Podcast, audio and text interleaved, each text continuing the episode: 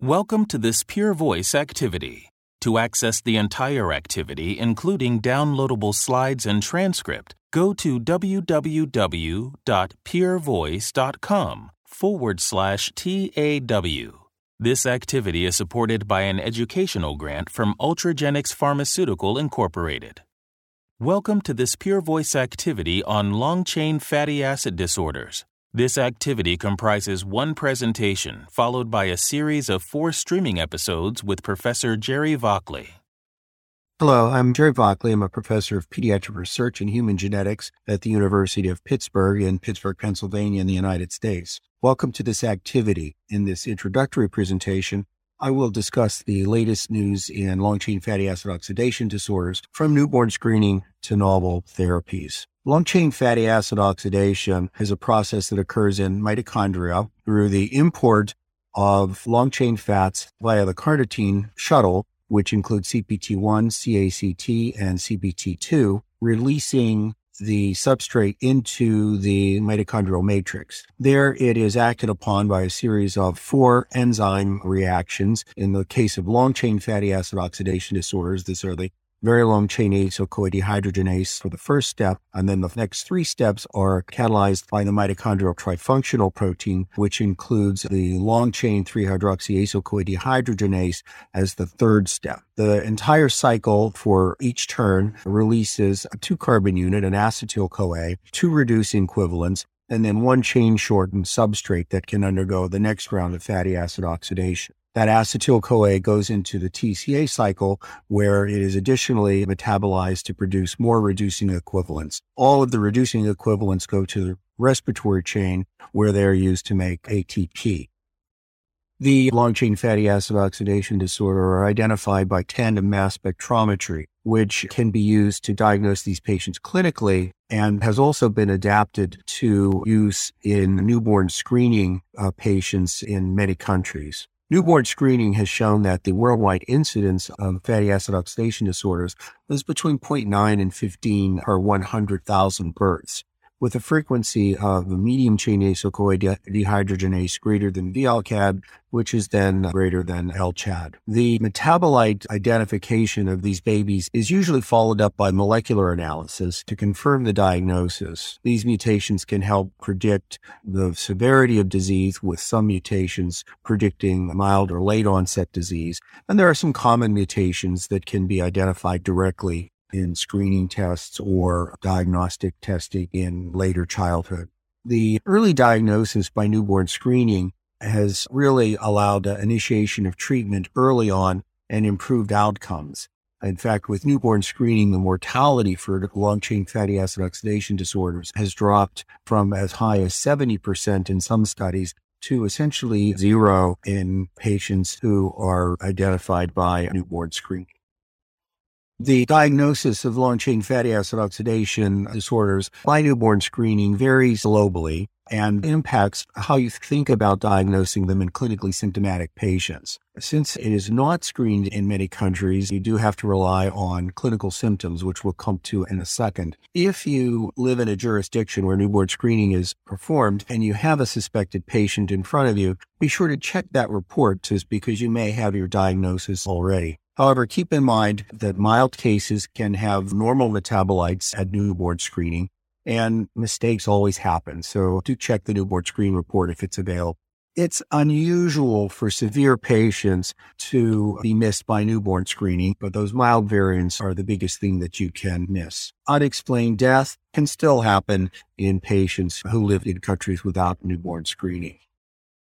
The clinical manifestations of long chain fatty acid oxidation disorders are shared mostly across all of the defects. They include fasting or stress induced hypoglycemia with or without hyperammonemia. This is most typically in the newborn period and can show up with a more significant hepatic failure in especially the neonatal onset forms of the disease. The hypoglycemia tends to be present in the first few years of life, but at about age five or six becomes less common. And now you start seeing a picture of recurrent rhabdomyolysis. That recurrent rhabdomyolysis may also be the only manifestations in later onset disease with first onset of symptoms in adolescence or young adulthood. Cardiomyopathy can be seen in any age and must always be considered. Sudden death a patient who's not had newborn screening is unfortunately common. LCHAD and TFP deficiencies have as unique manifestations retinopathy and peripheral neuropathy, both of which get worse with age. Do keep in mind this transition as children get older, with hypoglycemia being common younger and the muscle symptoms predominating later.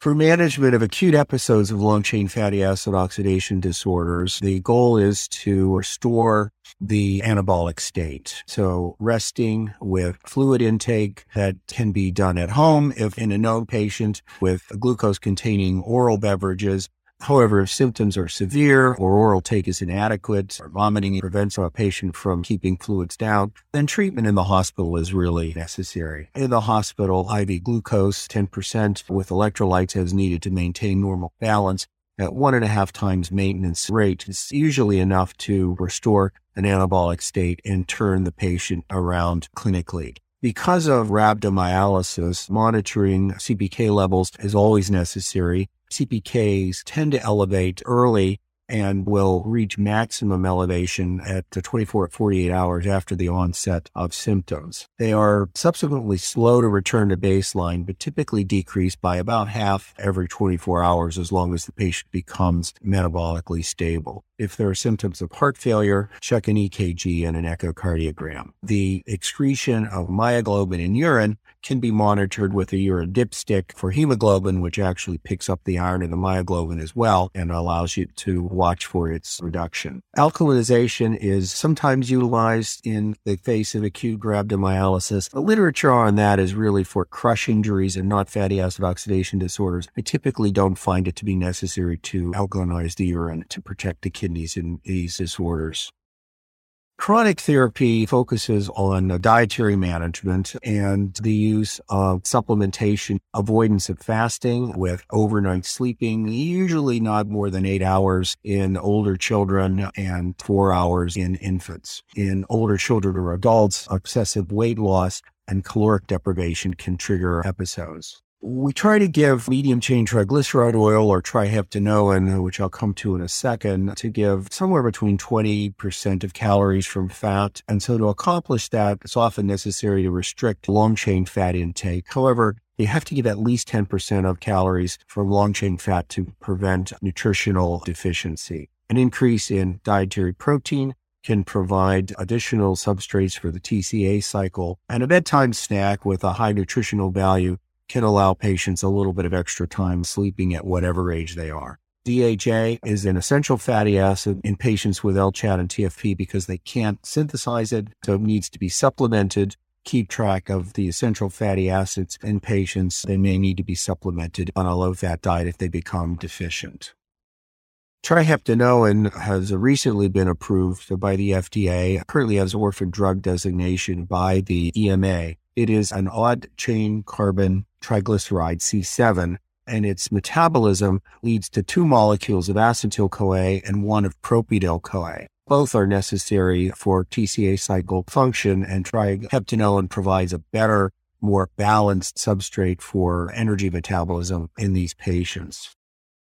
In the pivotal clinical trial at 78 weeks, triheptanoin was able to reduce overall clinical events in these patients described as rhabdomyolysis, hypoglycemia, or cardiomyopathy by 50% and reduce hospitalizations by 50%. It also reduced the duration of both the events and hospitalizations.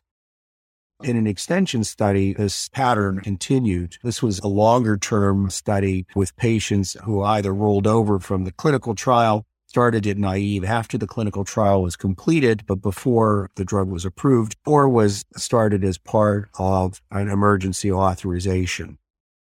In these patients, the reduction of events continued in patients who were rolled over from a previous trial indicating the long-term benefit of the therapy. The reduction in hospitalizations and duration was also seen in triheptanoin naive patients and perhaps was even more extensive.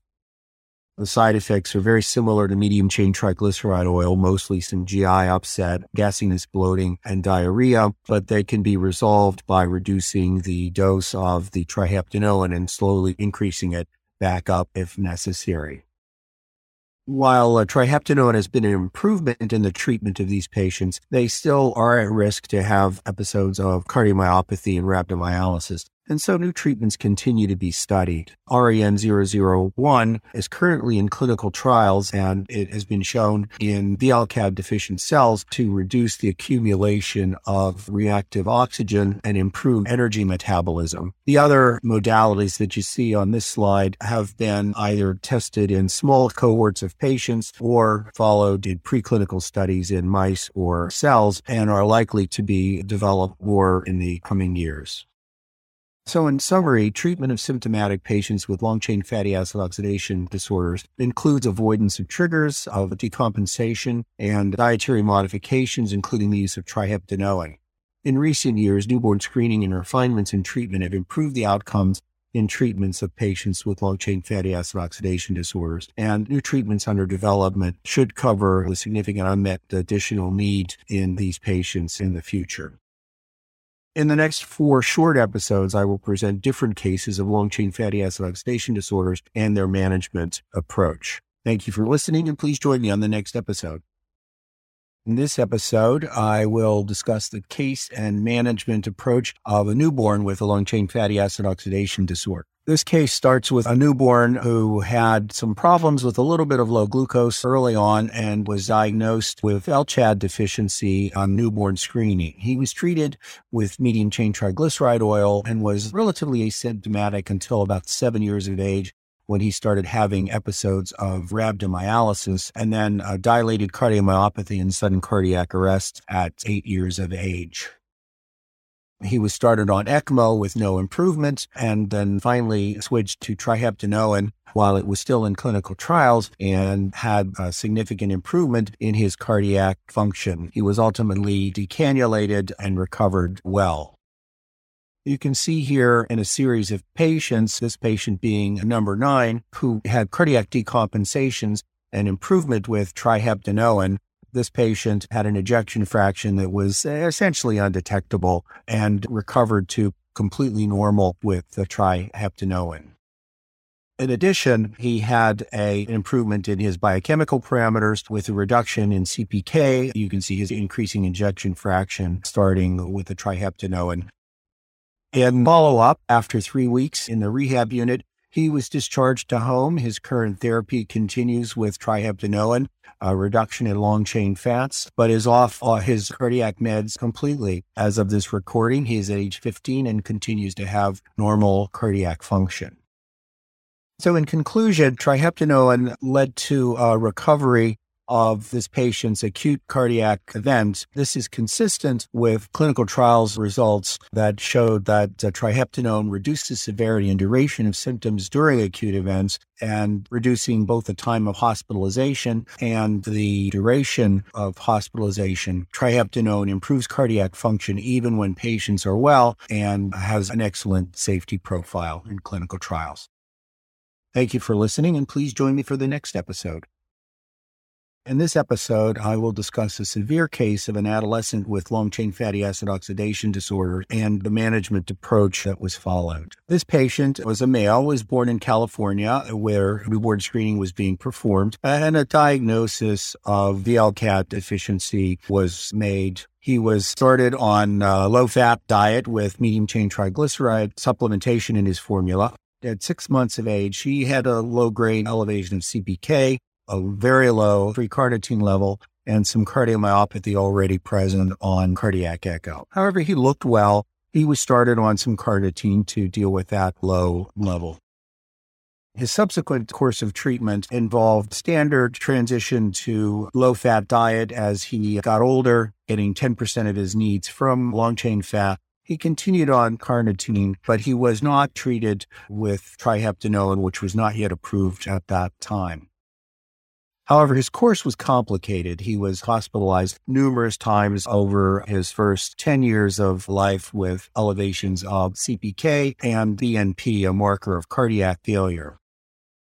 Here you can just see an example of one of his episodes where he had an elevation of CPK, but keep in mind that the other liver function enzymes, AST and ALT, are also seen in muscle. And so they will go up in parallel with CPK and drop at the same time. His cardiac evaluation at 10 years of age showed hypertrophic cardiomyopathy with a normal rhythm, and he was given a modest exercise program that reduced isometric exercise and strengthened moderate aerobic exercise. He continued to have hospitalizations typically triggered by illness and exercise, but his cardiomyopathy maintained at a relatively stable level for several years, the duration of follow up of this patient. He is followed for the possibility of renal damage because of his rhabdo episodes, but that's been stable. Thank you for listening, and please join me on the next episode. In this episode, I will discuss the case and management approach of a seven month old girl diagnosed with long chain fatty acid oxidation disorder. This was a seven month old girl who was born actually before newborn screening. And so she was transferred to the emergency department from her pediatrician's office because of rapid onset of encephalopathy and seizures. She had an initial glucose level of 30 milligrams per deciliter, which is equivalent to 1.65 millimoles per liter a glucose infusion was started and the patient was unresponsive originally and became responsive with glucose. You can see the patient's initial laboratory evaluations here. They were notable for the following the original glucose infusion of Coca-Cola colored urine with three plus blood on dipstick, but no red blood cells and a CPK level in blood of 32,000. Keep in mind that that urine dipstick measures not only hemoglobin, but myoglobin. And so this patient was in acute rhabdomyolysis admission. The metabolic testing showed elevations of C16 hydroxy and C18 hydroxy, carnitine on a blood acylcarnitine profile, and long chain dicarboxylic acids in the urine. This pattern is consistent with an LCHAD deficiency. The clinical symptoms here are quite characteristic of a symptomatic patient, hypoketotic hypoglycemia, rhabdomyolysis. The diagnosis is supported by the acylcarnitine and organic acid profiles, and the prominent unsaturated species could suggest a complete TFP deficiency, though it's very difficult to differentiate between TFP and isolated LCHAD deficiency on this basis. Lactate can be elevated during acute crises, and mild hyperammonemia, especially in younger children, is frequent. The metabolites here, as I mentioned, are consistent with the diagnosis of the mitochondrial trifunctional protein deficiency. That's the second of the fourth steps of fatty acid oxidation for long chain fats. But keep in mind that not all countries screen for fatty acid oxidation disorders or parents may have refused newborn screening. And so if you have a patient with this set of symptoms, you should think about it. Understanding glucose homeostasis is helpful in understanding the clinical symptoms and biochemical findings in patients with long chain fatty acid oxidation disorders. Here in this slide, courtesy of the Society for Inherited Metabolic Disorders, North American Metabolic Academy, you can see that glucose sources with fasting drop in the first four hours post meal due to the effect of insulin and with no other intake become dependent on release of glycogen from glycogen stores. If the fasting lasts longer than about eight hours, gluconeogenesis kicks in, which is fueled by energy from fatty acid oxidation. On the right side, you can see the utilization of fuels with prolonged fasting starting at about 12 hours, but lasting for as long as fasting occurs with gluconeogenesis, as I said, fueled by fatty acid oxidation, which occurs from released free fatty acids through lipolysis, and then ketogenesis, which is the other end product of fatty acid oxidation. Fatty acid oxidation produces the ATP that allows gluconeogenesis to occur. In conclusion, changes in the level of consciousness should always bring hypoglycemia to mind. A quick resolution of the symptoms with glucose administration is characteristic of fatty acid oxidation disorders. If you find somebody in this setting, always get acute metabolic labs because they may normalize when the patient is well. And hypoglycemia is a late finding in fatty acid oxidation disorders compared to other causes of hypoglycemia, particularly the glycogen storage diseases and gluconeogenesis. Thank you for listening, and please do join me on the next episode. In this episode, I will discuss a case of uh, a newborn with long chain fatty acid oxidation disorder and talk about the effect of newborn screening on long chain fatty acid oxidation disorders. Our patient is a four year old diagnosed with TFP LCHAD deficiency as a newborn. He was well after delivery went home. And at four days of age, the newborn screen came back with a result consistent with TFP or LCHAD deficiency. And it's very difficult to differentiate between the two strictly on the basis of the metabolites. However, follow up molecular testing was consistent with TFP deficiency with biallelic mutations in the HADHB gene for this patient. He was treated with dietary management, including MCT oil, and has remained asymptomatic for the first four years of his life. In this slide, you could see the process of newborn screening where just a little drop of blood is taken from the heel, spotted on a filter paper, and sent to a central lab, typically for tandem mass spectrometry analysis that can give a diagnosis in three to four days. I say diagnosis, it's a screening test. You have to confirm the diagnosis. That is typically done by repeating the acylcarnitine profile using a blood sample, but then followed up with genetic testing typically to get the final diagnosis. The follow up of a newborn screening with mutation analysis is quite helpful because it identifies common mutations in some of the genes involved in fatty acid oxidation that can be predictive of phenotype. You saw the impact of newborn screening on the case that I presented is quite profound. You can see a decrease in the episodes of cardiomyopathy, hypoglycemia, and hypotonia in patients identified by newborn screening with VLCAD or LCHAD deficiency compared to those identified by clinical diagnosis.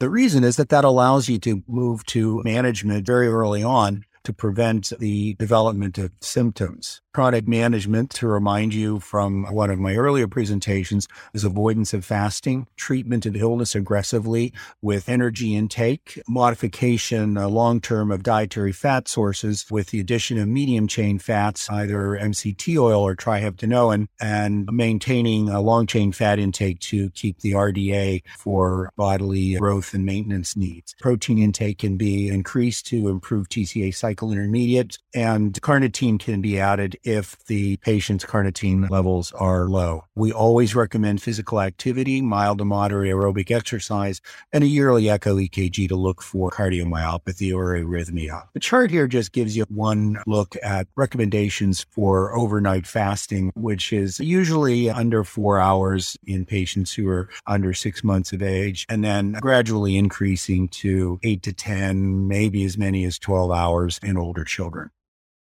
So the long-term issues in fatty acid oxidation defects are quite considerable. It's a complicated treatment regimen. Families have long-term concerns about when to come to the emergency room versus treatment at home. And the disease progression is not predictable, except for mild mutations. Rhabdomyolysis and cardiac disease can occur at any age at any time. And the neuropathy in LCHAD and TFP deficiency and the retinopathy in LCHAD aren't well addressed by current therapy. So that's a long term problem for families. As our coverage of specialty care, formulas, and medications, depending on where the patients live.